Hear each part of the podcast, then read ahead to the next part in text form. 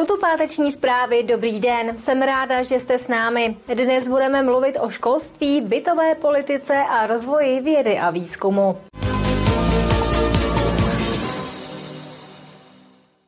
Na středních školách v Libereckém kraji přibydou od září nové studijní obory. Jedná se především o programy technického zaměření. Střední průmyslová škola v Liberci otevře dvě třídy technického licea. Střední škola strojní, stavební a dopravní zase nabídne obory technická zařízení budov a průmyslová ekologie. V posledních letech roste v regionu poptávka po všeobecném vzdělávání. Pomoci uspokojit jim mají dvě třídy technického licea, které na podzim otevře střední průmyslová škola v Liberci. Technické liceum je v podstatě gymnaziální vzdělávání a my otevíráme dvě třídy technického licea s tím, že jedno bude postupně zaměření na textilnictví a jedno na strojírenství.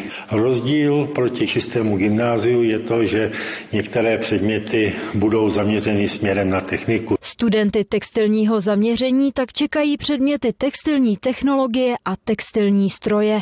U strojírenského zaměření zase půjde o základy strojírenství. Kapacita každé třídy bude 30 studentů. Předpoklad je, že z těchto technických liceí by měli dál studovat na vysokých školách technického směru a jak máme zkušenosti z předchozího, co jsme měli technické liceum, které teď dobíhá, tak skutečně 80% absolventů našeho technického licea šli studovat technické vysoké školy. Nové obory zavádí i další z libereckých škol, a to střední škola strojní, stavební a dopravní. Reaguje tím na zvýšenou poptávku zaměstnavatelů.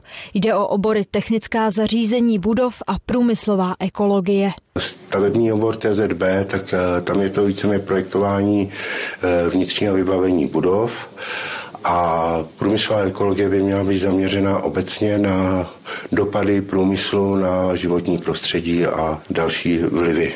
Deváté ročníky základní škol bude letos v Libereckém kraji opouštět kolem pěti tisíc žáků. Na středních školách je přitom zhruba o tisícovku míst více. Kateřina Třmínková, televize RTM+. Jsou tu další zprávy z regionu. Začneme informací z krajského města. Libereční zastupitelé schválili změnu územního plánu pro dvě lokality ve Vratislavicích nad Nisou. Mimo jiné umožní rozšíření Sokolovny, což si odhadem vyžádá asi 60 milionů korun. Projekt je ve fázi příprav. Ještě letos by chtěl být městský obvod stavební povolení. V Jablonci nad Nisou bude i letos pokračovat projekt sdílených kol. V rámci první rozpočtové změny zastupitelé na projekt schválili 1,5 milionu korun z přebytku loňského hospodaření. Radnice ale počítá s tím, že stejně jako loni požádá o dotaci z Libereckého kraje. Při srážce osobního a nákladního auta u obce Bezděz zemřel ve čtvrtek večer jeden člověk. Na místě dopravní nehody podlehla následkům zranění nezletilá osoba. Další tři zranění byly letecky přepraveni do nemocnic. Tragickou havárii vyšetřují kriminalisté.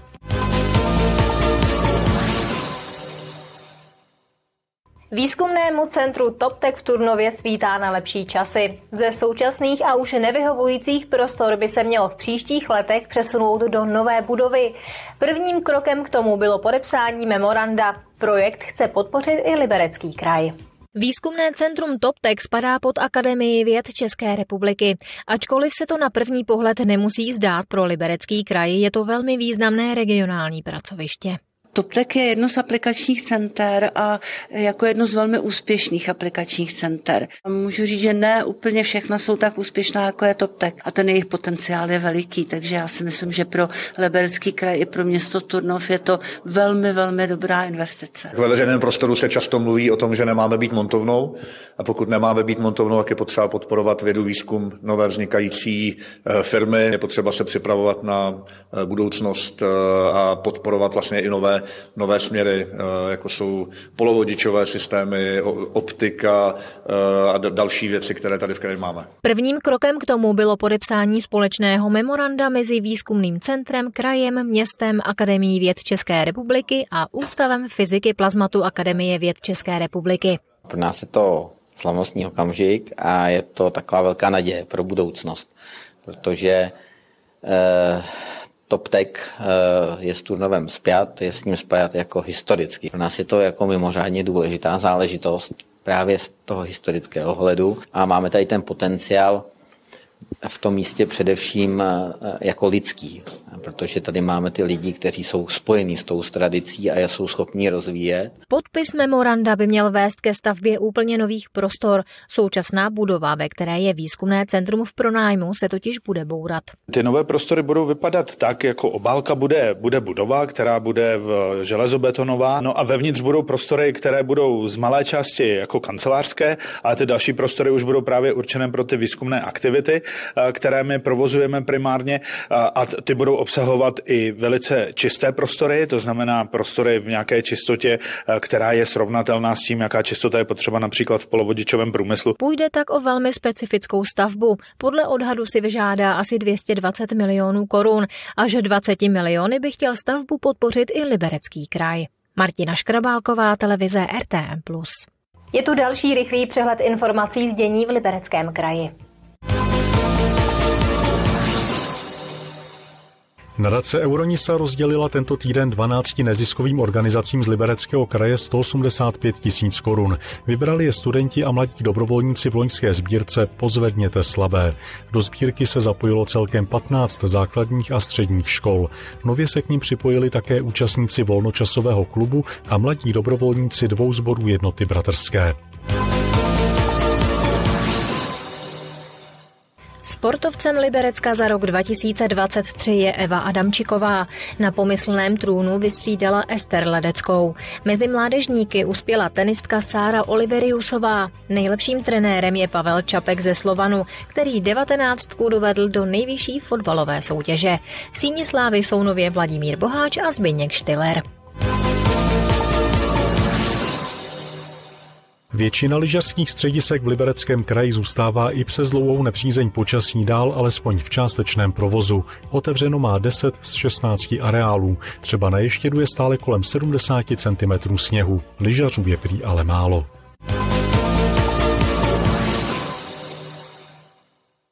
Ralsko připravuje výstavbu moderního areálu s 63 byty. Vzniknout má v budově bývalé základní školy pro děti rudoarmějců v Ploužnici.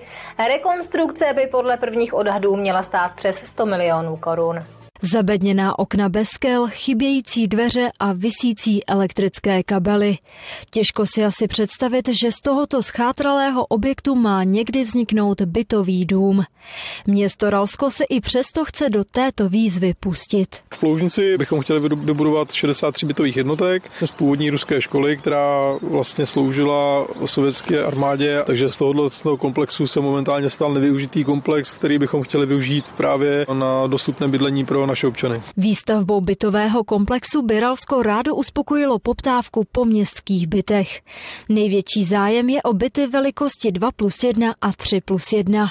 Na čekací listině je v současnosti 8 desítek žadatelů. Máme samostatně rozdělené pořadníky na 1 plus 1, eh, kde máme vlastně kuřivody ploužnici, pak máme 2 plus 1, to samé kuřivody ploužnice, takže v každém tom pořadníku je tuším od 15 do 20 žadatelů a vzhledem k tomu, že ty pořadníky stále přibývají, tak jsme se rozhodli pro tento projekt. Podle prvních propočtů přesáhnou náklady na vybudování bytového komplexu 100 milionů korun. Realizace bude záviset na tom, jestli se městu podaří získat dotaci. Podobný nápad mají i v Hejnicích. Tam ale nebudou rekonstruovat starou budovu. Nové byty chtějí postavit na volné ploše za městským úřadem.